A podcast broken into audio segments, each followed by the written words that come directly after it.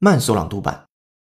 Education must transform to make people ready for AI.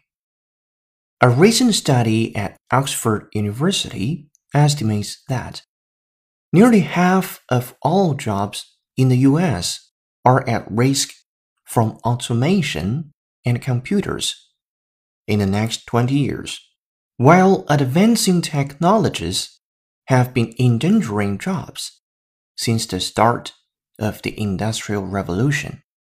This time, it is not just manual posts. Artificial intelligence, the so called Fourth Industrial Revolution, promises to change the shape of professional work as well.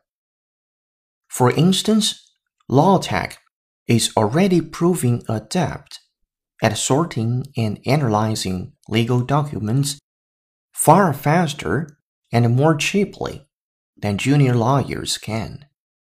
Similarly, routine tasks in accounting are succumbing to AI at the expense of more junior staff. 本期节目就到这里，哈哈老师恭喜你又进步了。